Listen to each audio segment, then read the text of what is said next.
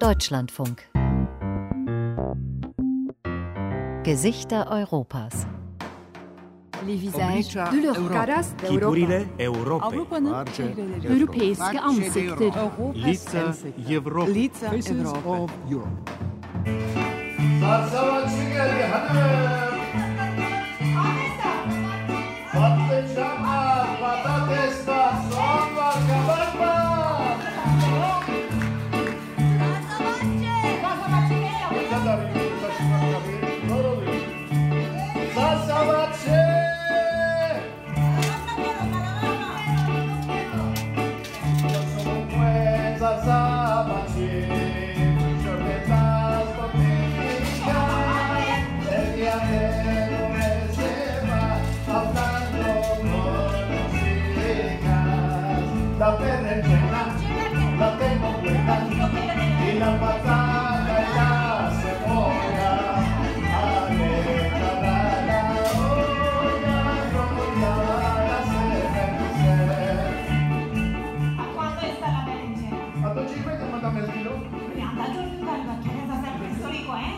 Aufführung eines Musicals in der jüdischen Schule von Istanbul.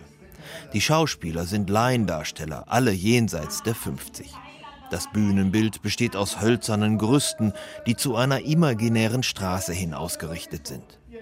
Aus den Fenstern lehnen Schauspielerinnen, die sich laut mit Passanten und Straßenverkäufern unterhalten. Auf Ladino, jenem alten Sprachgemisch aus kastilianischem Spanisch und Hebräisch, das die Sephardim seit ihrem Exodus aus Spanien vor 530 Jahren sprechen. So muss es vor 80 Jahren in den Gassen der Istanbuler Judenviertel Galata oder Ortaköy zugegangen sein.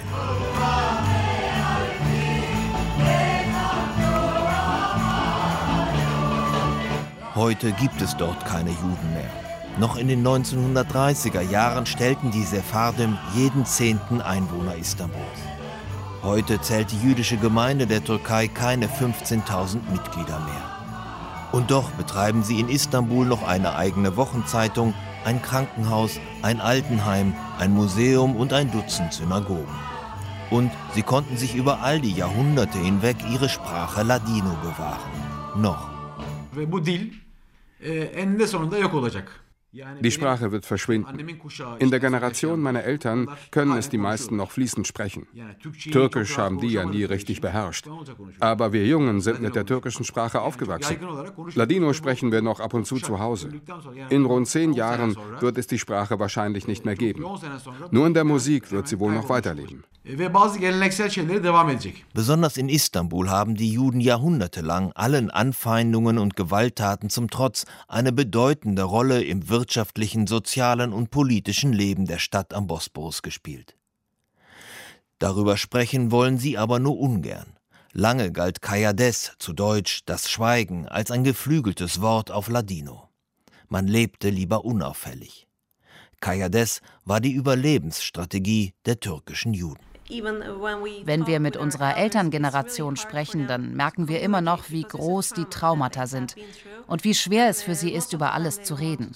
Aber nun wollen wir unser Schweigen, Kayades, hinter uns lassen und offen über das reden, was passiert ist. Doch welche Zukunft hat die jüdische Gemeinde in der Türkei, ihre Sprache und ihre Kultur, wo doch auf eine Geburt zwei Beerdigungen kommen? Vergessen in Istanbul, die letzten Juden vom Bosporus, eine Sendung von Gunnar Köhne.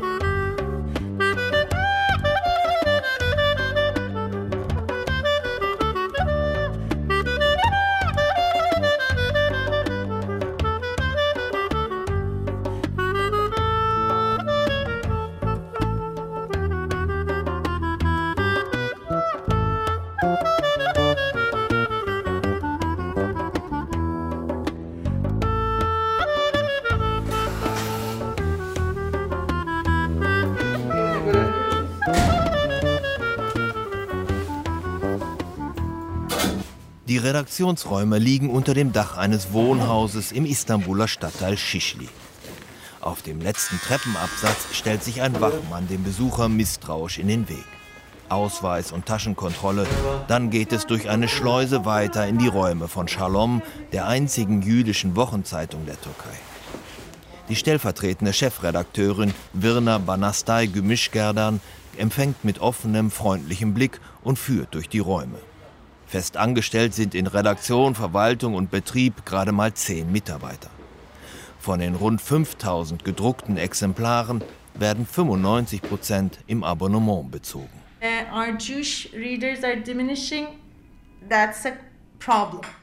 Unsere Leserschaft schrumpft. Das ist ein Problem. Dadurch gehen die Abozahlen zurück und wir wissen nicht, wie lange wir noch eine gedruckte Ausgabe produzieren können. Besonders die vergangenen Monate waren hart für uns. Die Druckkosten explodieren und es ist schwer, überhaupt am Papier zu kommen. Wir können die vielen Mehrkosten nicht einfach an die Abonnenten weitergeben. In solchen wirtschaftlich schwierigen Zeiten würden Familien auf der Suche nach Einsparmöglichkeiten doch zuerst bei einer Zeitung anfangen. Man setzt auf die Online-Ausgabe, die werde auch von ausgewanderten türkischen Juden in Israel oder Europa gerne abonniert. Aufgeben kommt für Gemischgerdan und ihre Kolleginnen und Kollegen nicht in Frage. Sie geht im Flur an den ausgestellten Titelseiten historischer Ausgaben vorbei. Gegründet wurde Shalom 1947 von einem jüdischen Geschäftsmann. Jahrzehntelang erschien das Blatt auf Ladino, seit 1984 auf Türkisch. Nur noch zwei Seiten erscheinen auf Ladino, redigiert von derselben Frau, die auch den einzigen Online-Sprachkurs für Ladino anbietet. Gemischgerdan bleibt vor dem Faksimile einer Ausgabe aus den 1980er Jahren stehen. Hier haben wir den Terroranschlag auf die Neve Shalom Synagoge 1986. Als palästinensische Terroristen am Samstagmorgen zur Schabbat-Gebetszeit in die Synagoge stürmten und um sich schossen. 25 Menschen starben. Es folgte ein Anschlag der Terrorgruppe Al-Qaida auf dieselbe Synagoge 2003, bei der 24 Menschen ihr Leben verloren. Das erkläre die aufwendigen Sicherheitsmaßnahmen auch am Eingang zur Redaktion. Gemischgerdern wendet sich der nächsten Titelseite zu.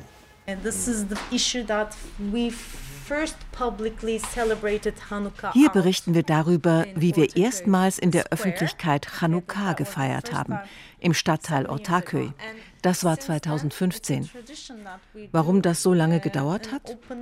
Uns fehlte wohl der Mut. Die meisten Autoren, die für Shalom schreiben, darunter auch nicht-jüdische, verzichten auf ein Honorar. Das Blatt finanziert sich über Anzeigen. Aber auch dieses Geschäft sei angesichts der herrschenden Wirtschaftskrise in der Türkei eingebrochen, beklagt Gümüşgerda. Wer Shalom regelmäßig liest, weiß, wer in der Gemeinde ein Kind bekommen oder geheiratet hat. Oder wer gestorben ist. Die Todesnachrichten überwiegen. Die Artikel und Kommentare sind in zurückhaltendem Ton gehalten. Antisemitismus wird getadelt, aber nicht angeprangert und jede noch so kleine Annäherung zwischen Israel und der Türkei gelobt. Dazwischen immer wieder stolze Meldungen über Anerkennungen jedweder Art für Angehörige der jüdischen Gemeinschaft, hier ein Wirtschaftspreis, da ein Stipendium. Die jüdische Gemeinde als angepassteste aller Minderheiten in der Türkei, wie es hinter vorgehaltener Hand immer wieder heißt, Gemischgerdan kann nichts Schlechtes finden an einem guten Verhältnis zur 99,9-prozentigen muslimischen Mehrheit. Die Beziehungen zu Ankara verbessern sich gerade von Tag zu Tag. Als Israels Staatspräsident Yitzhak Herzog vor kurzem nach Ankara zu Besuch kam, waren zahlreiche türkische Juden eingeladen, am Besuchsprogramm und an den Abendessen teilzunehmen. Und in den vergangenen 10 bis 15 Jahren wurden vom Staat so viele alte Synagogen restauriert. In Gaziantep und kürzlich in Edirne. Ich finde, das Verhältnis ist gut. I think it's going well.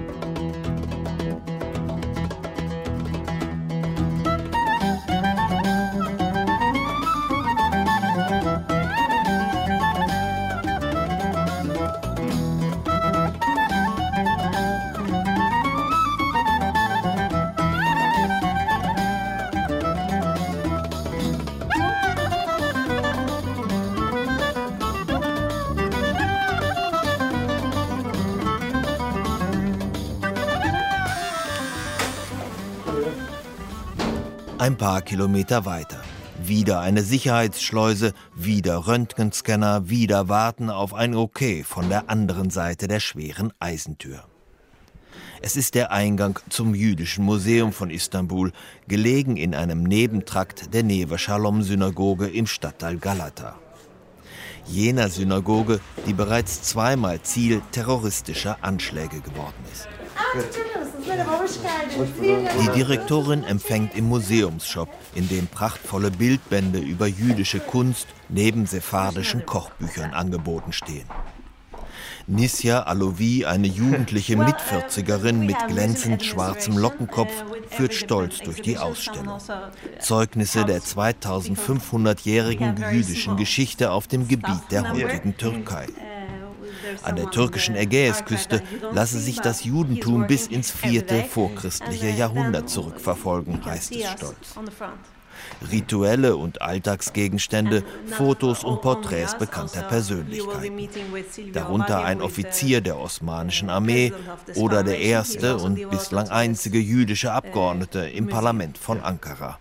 Das war in den 1990er Jahren. Im zweiten Stock tritt man auf die Empore der Synagoge, in der zu Hochzeiten jüdischen Lebens über 500 Menschen Platz fanden. Der Besucher schaut allerdings durch eine Glasscheibe in den Innenraum des Gotteshauses, der von gläsernen Kronleuchtern hell erleuchtet wird. Vor dem Toraschrein kontrolliert ein Gemeindediener die Schriftrolle. Die Glaswand sei nicht schön, gibt Museumsleiterin Alovi zu, aber so könnten auch muslimische Besucher mal eine Synagoge von innen sehen. Uh, uh,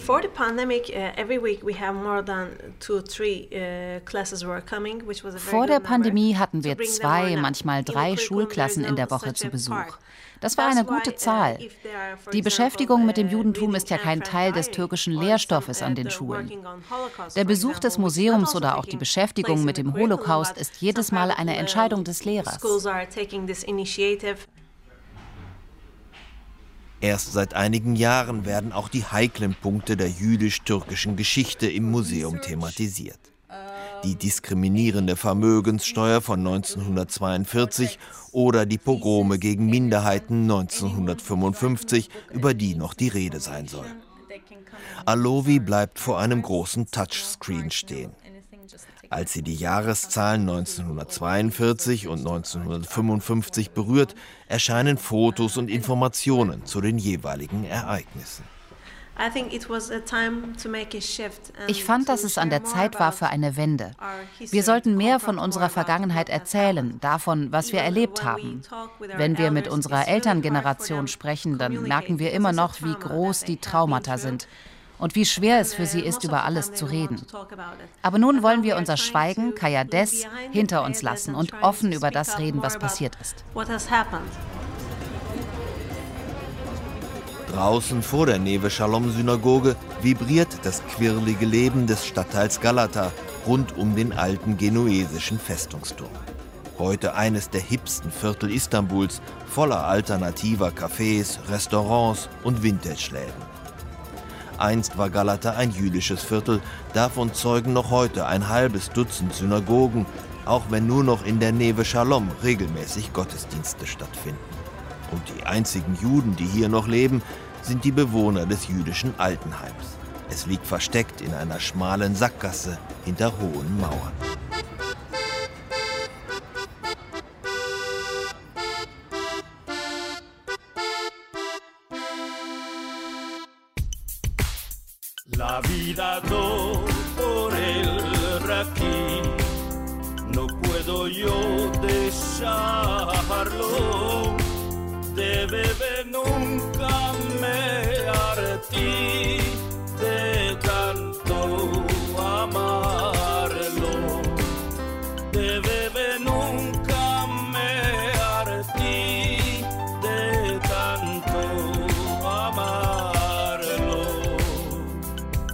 Mi vida por aquí, no quiero salir de él, no me canso de beber cuando está en la bota, sigo bebiendo la gota se corta cuando llega adentro, borracho, pidrido como una blanca encendida, hundiéndome en el pollo, boca abajo y en caída. Cuando estoy de viaje me hace compañía, es el mejor Javier de noche durante el día, siempre me lo paso por la boca, me siento con alegría cuando él a mí me toca, me pongo a bailar la polka. polka, polka. Bajo la influencia del raqui, piedro del control de vivir. No me importa existir, estoy dañado sin intención entre la vida y la muerte. Es mi condición, es mi condición, es mi condición. La vida do por el raqui. No puedo yo dejarlo. De nunca me hartí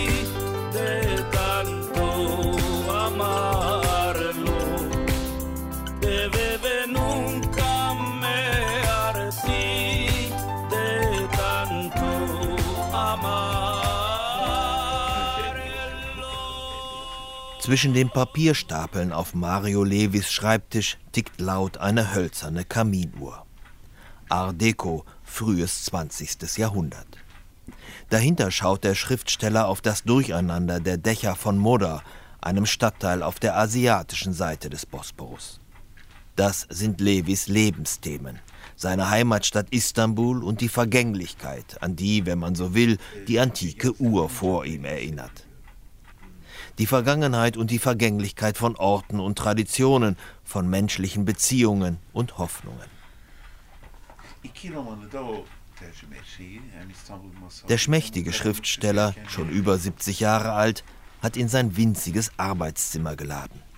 Die Bücherregale reichen bis unter die Decke. Auch auf kleinen orientalischen Tischchen türmen sich türkische, aber auch etliche spanischsprachige Titel. Levi kann sie im Original lesen, denn als sephardischer Jude ist er mit dem judäo-spanischen Idiom Ladino aufgewachsen.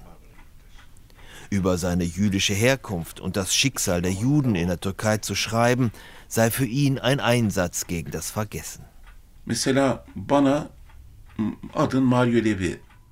Mario Levi halten viele Türken für einen armenischen Namen. Andere haben nie einen Juden getroffen. Ich schreibe, damit sie davon erfahren.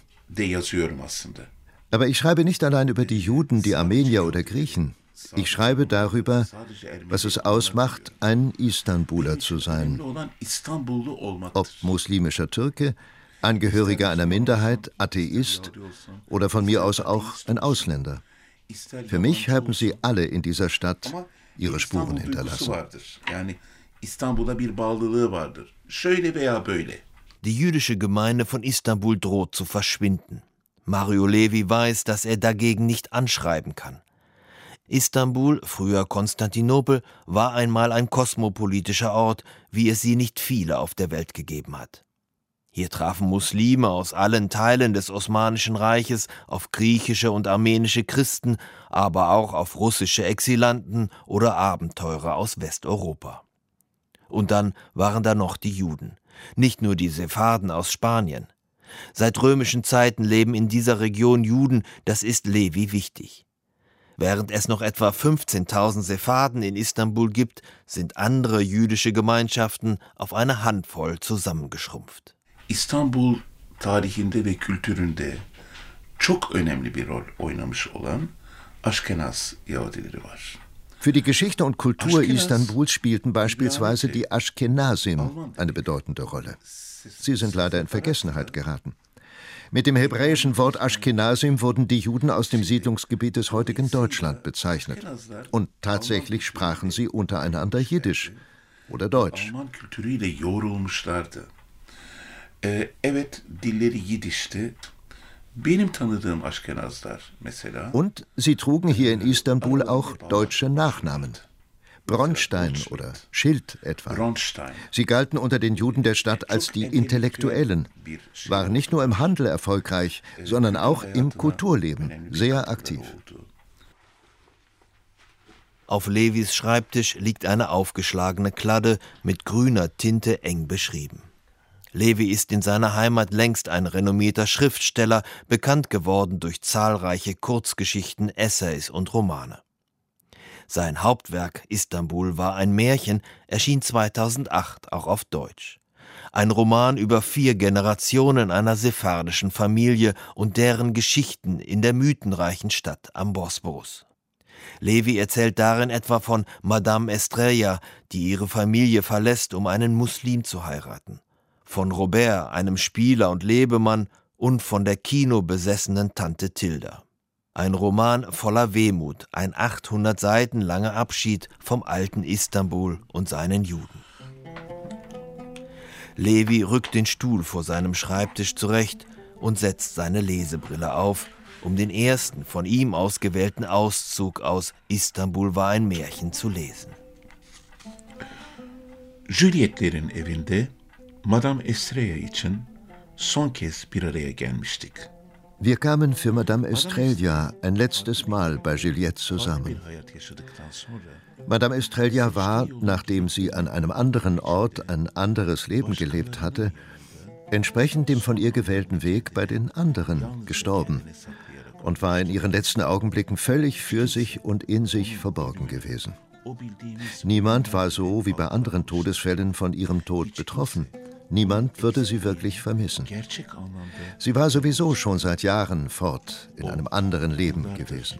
Yoktu zaten oralarda. O yıllar boyunca başka bir hayatta kalmıştı. Cenaze töreninden sonra ailece paylaşmamız gereken yeneceklerin nicedir değişmediği o geleneksel yemekte yine de bir araya gelmeyi seçmiştik. Bu son kimse Nach der Trauerfeier hatten wir uns trotzdem für das Mahl mit den seit Urzeiten gleichen traditionellen Speisen, an dem wir als Familie teilnehmen mussten, entschieden. Das war die letzte Pflicht. Diese Zeremonie konnte einem keiner abnehmen. Niemand. Selbst Lebensabläufe nicht, die manchem als Verrat erscheinen mochten. Dieses Zusammensein bot wenigstens Gelegenheit, in einer kurzen Zeitspanne die verborgenen Erinnerungen an alle jene Menschen aufs Neue zu erleben, ohne ein Wort sagen zu müssen. Wenigstens konnte man sich da eine Weile zurückziehen für diesen Menschen, mit diesem Menschen. Bei diesem Essen, wie es immer bei solchen Essen war, begegneten wir unseren Erinnerungen, den kleinen Dingen, die wir bereuten, und unseren Verstorbenen, unseren schon früher Verstorbenen. Wenn auch die Leben nicht immer unsere Leben gewesen waren, so waren die Toten doch unsere Toten. Das wurde sogar in dem letzten zu Hause gesprochenen Gebet unterstrichen. Man hatte sich in Ehrfurcht zu verneigen vor den Familienmitgliedern, die ins Paradies eingegangen waren. Besser gesagt, von denen man es annahm. Der Rabbiner nannte einzeln die Namen jener Verstorbenen und die Gemeinde antwortete stets wie aus einem Mund ins Paradies. Haham o ölülerin adlarını bir bir söyler, topluluk hep bir ağızdan cennette yanıtını verirdi. Yıllardır, yüzyıllardır Ja, so war es seit Jahren, seit Jahrhunderten der Brauch. So war es gewollt. In dem Moment waren die Ansichten dieser Menschen auch eure Ansicht, eure Wirklichkeit, von der ihr keinem Menschen je würdet erzählen können. Danach könnt ihr natürlich von jenen Menschen und Orten, die ihr in der Vergangenheit gelassen habt, in die Gegenwart zurückkehren. Und es gelingt euch auch, die Menschen in eurer Umgebung nicht spüren zu lassen, was ihr dort gesehen habt. Was ihr verliert, ist euer Verlust. Das Spiel ist das Spiel eines jeden. Eksilmeler, sizin eksilmeleriniz. Oyun, herkesin oyunuydu.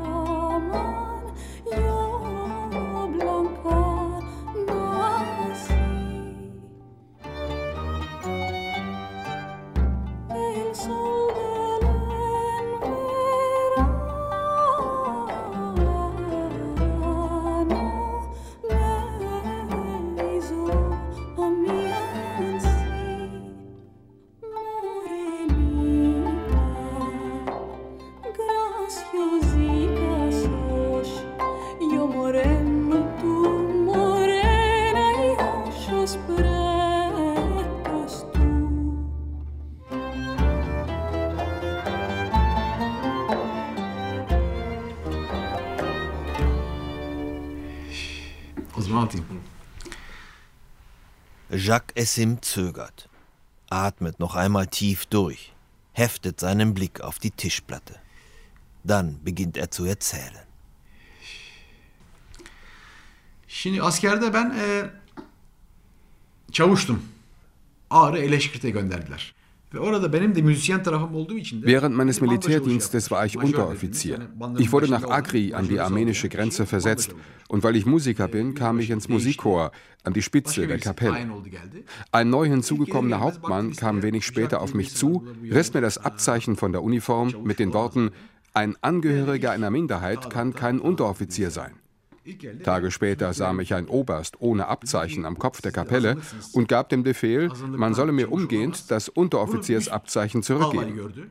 Ein einfacher Rekrut könne schließlich nicht die Kapelle leiten. Am Tag danach rief mich der Hauptmann in den Keller der Kaserne und begann, mich fürchterlich mit einem Stock zu verprügeln. Du glaubst wohl, du kannst dich lieb Freund machen beim Oberst als Jude. Ich wurde von ihm schwer misshandelt, nur weil ich Jude war. Böyle bir işkenceye. Was der heute 58-jährige Jacques Essim erlebt hat, ist kein Einzelfall. Juden, aber auch Angehörige der christlichen Minderheiten haben in der fast 100-jährigen Geschichte der türkischen Republik wieder und wieder Ausgrenzung und auch Gewalt erlebt. Die offiziellen Vertreter der jüdischen Gemeinde haben darüber lange nicht sprechen wollen. Es galt Kayades, das große Schweigen. Te Doch ausgerechnet eine türkische Fernsehserie hat diese Traumata der türkischen Juden zum Thema gemacht. Die Serie Der Club auf der Streaming-Plattform Netflix erzählt die Geschichte der Istanbuler Jüdin Mathilda, die sich nach Verbüßung einer Gefängnisstrafe in den frühen 50er Jahren auf die Suche nach ihrer Tochter macht, die im Kinderheim aufwachsen musste. Und sie begibt sich auf die Suche nach der Wahrheit denn ihre jüdische Familie war durch eine Vermögenssteuer ruiniert worden, die die türkische Regierung 1942 allein gegen Angehörige religiöser Minderheiten erließ, begleitet von einer antisemitischen Hetzkampagne in den Medien.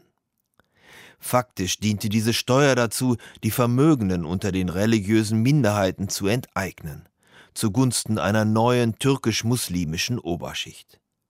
Es waren Juden, Armenier und griechisch-orthodoxe, deren Existenzen durch die horrende Besteuerung ruiniert werden sollte. Wer nicht zahlen konnte, kam ins Arbeitslager, in einem Steinbruch im Nordosten der Türkei. Fast 400 Juden zählten zu den Internierten, 21 Menschen starben an den Folgen der Zwangsarbeit. Die Vermögenssteuer blieb nur 16 Monate in Kraft, doch sie zeigte Wirkung. Nach Gründung des Staates Israel 1948 begann der Exodus der türkischen Juden, der bis heute, mal mehr, mal weniger, anhält. Jacques Essim, ein hagerer Mann mit Schnauzer, legt eine Schallplatte auf den Teller seines Plattenspielers. Ein kleines Berliner Label hat eine Auswahl seiner Lieder Anfang dieses Jahres auf Vinyl herausgebracht. Nun sucht Essim etwas linkisch mit der Nadel des Plattenspielers den Anfang des Stückes, das er vorspielen möchte.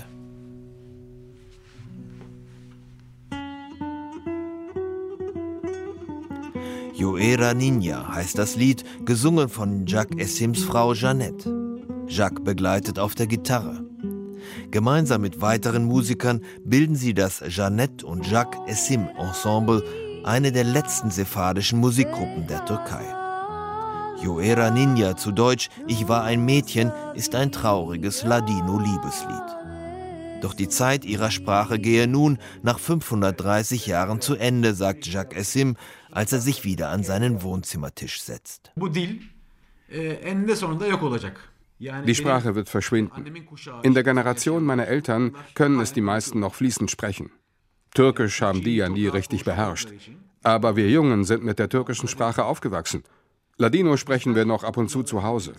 In rund zehn Jahren wird es die Sprache wahrscheinlich nicht mehr geben. Hoffnung macht Essim, dass sich mehr und mehr Menschen aus der muslimischen Mehrheit des Landes für dieses kulturelle Erbe zu interessieren beginnen. Das habe mit der populären Streaming-Serie Der Club zu tun. Seitdem gingen die Abrufe ihrer Lieder auf YouTube und Spotify spürbar nach oben. In der Musik, sagt Esim, werde Ladino vielleicht überleben. Diese Musik werden wir weiter spielen, solange es geht. Sie zu erhalten und weiterzutragen ist für uns, wie soll ich sagen, ja, eine Mission. Bir misyon. Onu arıyordum, o kelimeyi arıyordum. Evet.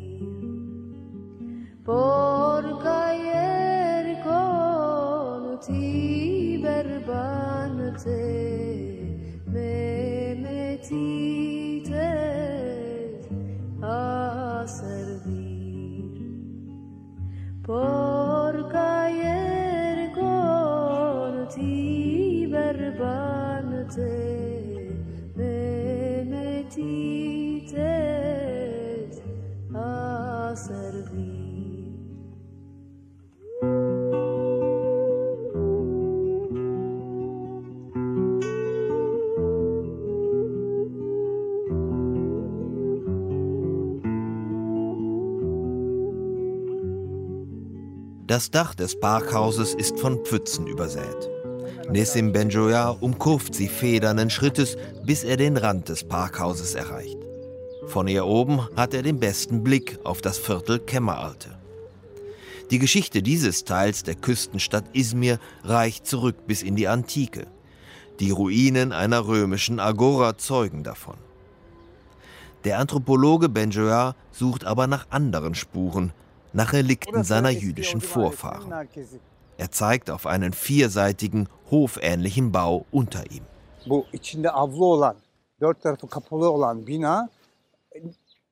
Das Wohnhaus, das Sie dort unten sehen, ist ein sogenannter Judenhof aus osmanischer Zeit. Die Juden selbst nannten diese Wohnhäuser auf Spanisch Cortillo. Sie hatten diese Bauweise aus Spanien mit ins Osmanische Reich genommen. Auf jeder der drei Etagen wohnten mehrere Familien. Gerade für ärmere jüdische Familien war dies im 19. Jahrhundert eine verbreitete Art zu wohnen. Vor zwölf Jahren kehrte Benjoya in seine Heimatstadt Izmir zurück. Er war als Jugendlicher wie so viele türkische Juden nach Israel ausgewandert.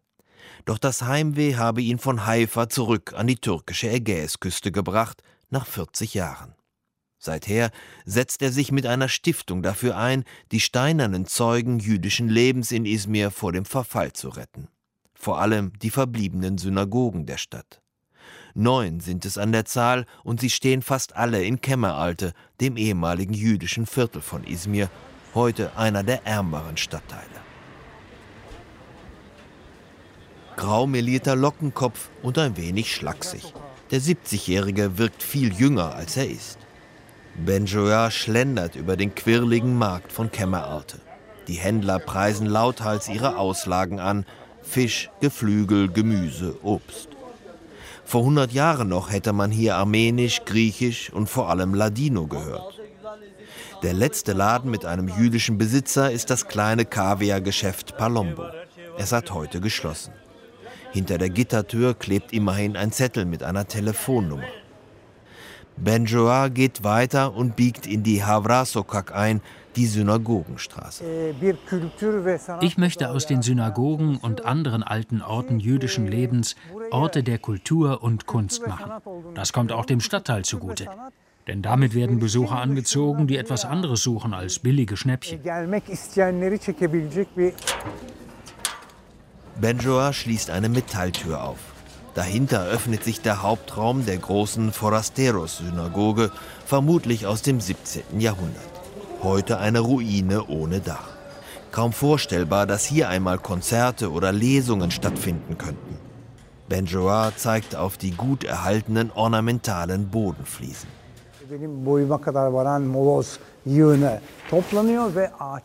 Hier lagen mannshohe Schuttberge, auf denen wuchsen schon Bäume. Ein Dach gab es schon lange nicht mehr. Und schauen Sie hier, hier waren die Nummern der Bankreihen vermerkt. Alles schon ganz verblichen. Jetzt müssen wir nur noch herausfinden, wer hier vor 200 Jahren gesessen hat. Benjoa bekommt für sein Projekt viel Unterstützung, auch die Europäische Union hilft mit Geld. Und selbst die muslimischen Bewohner des Stadtviertels sind mehrheitlich für das Kulturprojekt. Sie hofften auf mehr Touristen, sagt der Muchta, der Vorsteher des Viertels, dem Benjoa auf der Straße begegnet. Es gab hier früher sehr viele Juden. Wenn mehr Touristen kommen, dann wissen diese die Vergangenheit besser zu schätzen als wir, die Bewohner des Viertels. Und wir lernen dann ja vielleicht auch mehr darüber. Noch leben Juden in Izmir. Nach Istanbul stellen sie die zweitgrößte Gemeinde der Türkei. Zweitgrößte heißt irgendeine Zahl zwischen 900 und 1000. Zwei Synagogen in Kemmeralte werden von ihnen noch genutzt. Damit weder sie noch ihre Geschichte in Vergessenheit geraten, organisierte Nesim Benjoya für seine türkischen Landsleute auch Führungen durch das ehemalige Judenviertel Izmirs. Die meisten sehen zum ersten Mal eine Synagoge von innen. Für mich ist das ein wichtiger Schritt der gegenseitigen Annäherung. So werden Sie in Zukunft vielleicht mal eine unserer kulturellen Veranstaltungen in einer Synagoge besuchen. Der latente Antisemitismus in der Türkei heute, sagt Benjoya, unterscheide sich nicht groß von den 1970er Jahren, als er als Jugendlicher das Land Richtung Israel verließ. Aber dass dank der TV-Serie Der Club neuerdings offen über die Benachteiligungen gesprochen wird, die nicht-muslimische Minderheiten in der Vergangenheit erlebt haben, das habe ihn positiv überrascht. Auch die Ausschreitungen gegen Christen und Juden im September 1955 sind in dem Film ein Thema. Nach der Vermögenssteuer der zweite brutale Schlag gegen Christen und Juden in der Türkei. Benjoa war damals ein kleiner Junge. Er kann sich aber noch dunkel an jene Septembertage 1955 in Izmir erinnern. Auf einem Platz der Stadt hatte sich ein gewaltbereiter Mob zusammengerottet. Meine Mutter ist mit mir eilig zu Nachbarn gerannt. Und ich erinnere mich, wie sie rief, dass diese Leute durch die Straßen laufen und auch unsere Häuser angreifen könnten. Als ich den Teil der Serie schaute, in dem diese Übergriffe thematisiert werden, kam in mir die Angst des kleinen Jungen zurück. Nach den Ausschreitungen und Diskriminierungen haben viele Juden die Türkei verlassen. Nessim Benjoa ist einer der ganz wenigen, die zurückgekommen sind. Aus Liebe zu seiner Heimatstadt Izmir und zu Kemmeralte, dem alten Judenviertel.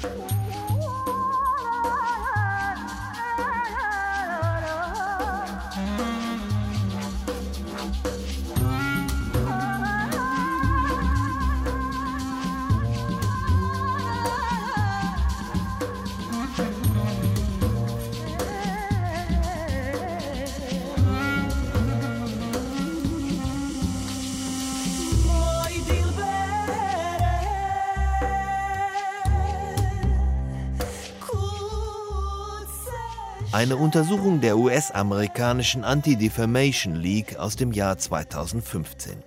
Über 70 Prozent aller befragten Türkinnen und Türken sind der Meinung, dass Juden eher Israel als ihrem jeweiligen Heimatland verbunden seien.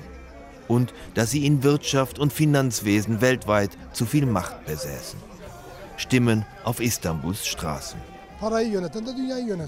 Geld regiert die Welt. Und weil die Juden davon besonders viel besitzen, regieren sie eben die Welt.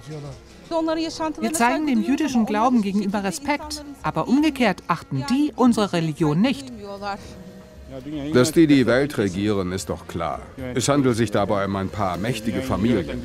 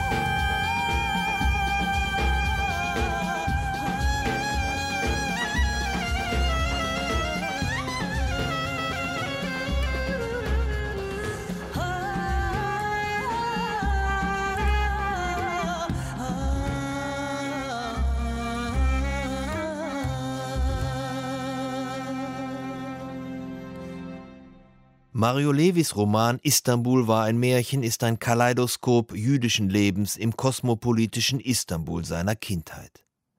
Levi lässt seinen Ich-Erzähler unter anderem von der eigenwilligen jungen Jüdin Juliette berichten, die vergeblich von einer Karriere als Schauspielerin träumt, von ihrem Vater Monsieur Jacques und von einer filmbesessenen Tante Tilda, die sich in Filmwelten träumt und vom spielsüchtigen Monsieur Robert, der nach London auswandert, dort aber scheitert und voller Heimweh nach Istanbul zurückkehrt.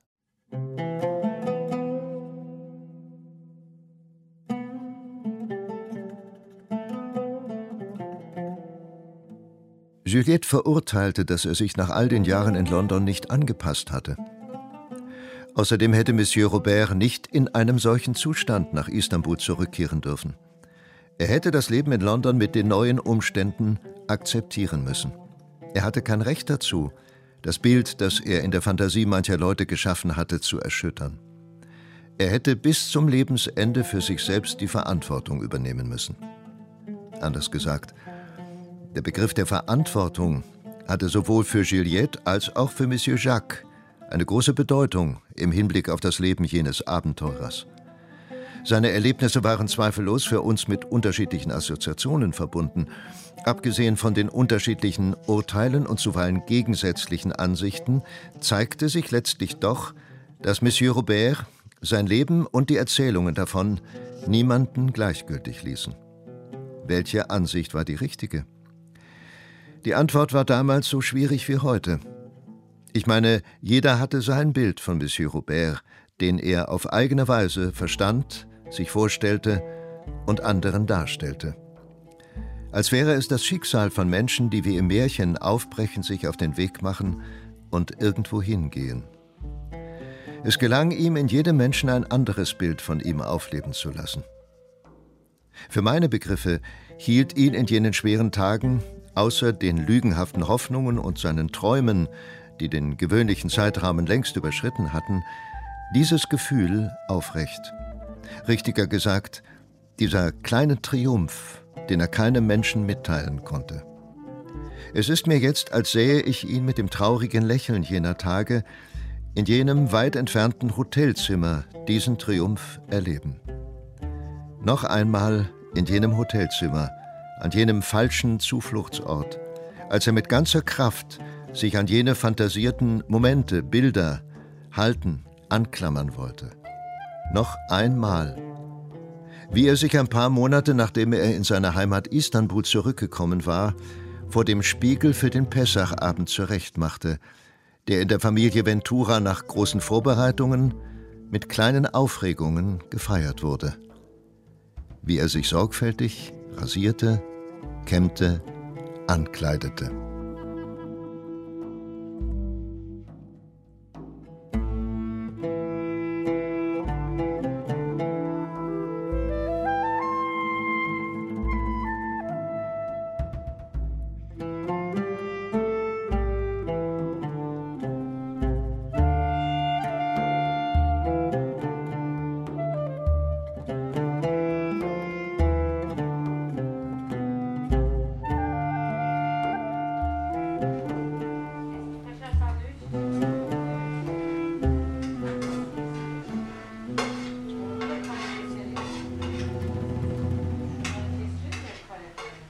Einem Gasherd dampft ein 30-Liter-Topf, eine der Köchinnen spült eine Pfanne ab, während eine andere ein Fleischgericht mit Beilagen in Aluschachteln portioniert.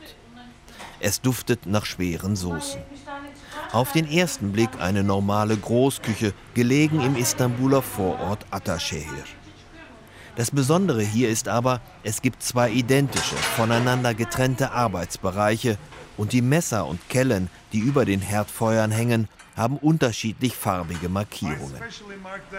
Es ist eine koschere Küche, wo Milch- und Fleischzubereitungen streng voneinander getrennt sein müssen. Meir Baruch, Chef des Unternehmens Robelio Catering, hochgewachsen, kurze schwarze Haare, munterer Blick, ist sichtlich stolz. We are being controlled of the chief rabbinate of Turkey. Wir werden vom Rabbinat der Türkei kontrolliert. Ein Mitarbeiter des Rabbinats ist jeden Tag hier und kontrolliert die Einhaltung der koscheren Regeln. Jede unserer Essensboxen, die an einen Kunden gehen, trägt das Koschersiegel. Baruch ist einer der wenigen seiner Generation, die sich entschieden haben, in der Türkei zu bleiben. Der Vorbesitzer des Betriebes suchte vor einigen Jahren einen Nachfolger. Für den heute 36-Jährigen die Gelegenheit, als Jungunternehmer einzusteigen – auch wenn sein potenzieller Kundenkreis sehr begrenzt erscheint. Unsere eigene Gemeinde ist für unser Geschäft nicht mehr groß genug, das ist klar. Aber wir setzten auf jüdische Touristen aus Israel oder den USA vor allem. Die türkische Lira verliert ständig an Wert. Dadurch ist es attraktiv, in der Türkei Urlaub zu machen. Darum setzten wir auf Koscher-Catering für Touristen. An der Wand der gefliesten Vorhalle hängen die Bestellungen der kommenden Tage. Menüs für Familienfeiern oder Lieferungen an jüdische Besuchergruppen. Baruch will mit seinem Catering auch einen Beitrag zum Erhalt der sephardischen Küche leisten. Er zeigt auf mit Sesam bestreute Blätterteig-Dreiecke, die noch warm dampfend auf einem Backblech liegen.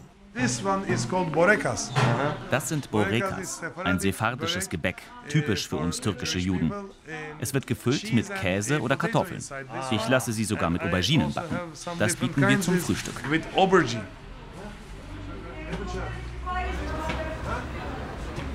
Ein paar Kilometer weiter westlich auf der europäischen Bosporus-Seite im schicken Stadtteil Jeniköy. Luxusschlitten fahren auf der Uferstraße auf und ab. Joel sitzt abends gern in einem der Cafés von Jeniköy, weil ihm hier alles sehr westeuropäisch vorkommt. Der feingliedrige 21-Jährige studiert Restaurantmanagement. Doch in Istanbul später einen Gastrobetrieb zu gründen oder zu übernehmen, so wie der koscher Caterer Meh Baruch, das kann sich Joel nicht vorstellen. Like in another country because of economical situations and lots of other reasons because like there are no friends. Ich will in einem anderen Land leben, aus wirtschaftlichen, aber auch aus einer Menge anderer Gründe. Von meinen jüdischen Freunden ist niemand mehr hier. Mein Sozialleben ist dadurch ziemlich geschrumpft. Es wird von Tag zu Tag schwieriger. Auch die jüdischen Mädchen haben fast alle nach der Schule die Stadt verlassen. Wie soll ich da eines kennenlernen? Ich kann mir ehrlich gesagt nicht vorstellen, dass ich in zehn Jahren noch in Istanbul bin. I, I do not imagine myself in Istanbul, living in Istanbul for like in 10 years. I do not. Spanien und auch Portugal bieten den Nachkommen der vertriebenen Sepharden von einst ihre Staatsbürgerschaften an. Für Joel eine Möglichkeit, nach Europa auszuwandern. Unter seinen Istanbuler Kommilitonen hat er auch muslimische Freunde. Mit ihnen könne er etwa über Israel sehr sachlich diskutieren. Doch andernorts begegnet er immer wieder den alten Vorurteilen. Joel nimmt einen Schluck aus seiner Cappuccino-Tasse und rückt seine große runde Brille zurecht. Like you, you might think it's hard to find like Vielleicht denken Sie, dass es solche Leute an den Universitäten und der türkischen Akademiker nicht gibt. Aber ich sage Ihnen, die Antisemiten finden Sie auch dort. Sie sind überall. Joel gehört zu der Generation junger Juden, die den Antisemitismus in der Türkei laut anprangern wollen. Und für den das hergebrachte Schweigegelübde der Alten, Kayades, ein weiterer Grund ist, die Türkei zu verlassen. They don't want to speak. They say it's in the past, let's see in the future, but Sie wollen nicht darüber reden, immer noch nicht. Sie sagen, das sind Dinge der Vergangenheit. Aber ich finde, alle Juden in der Türkei sollten sich bewusst sein, dass diese Dinge geschehen sind und dass sie auch schon morgen wieder geschehen könnten. Wenn wir unsere Geschichte nicht kennen, kann sie sich wiederholen. Und dann ist es zu spät. When we don't know about our history, then it may repeat and then we don't have any um, solution for it maybe. Yeah.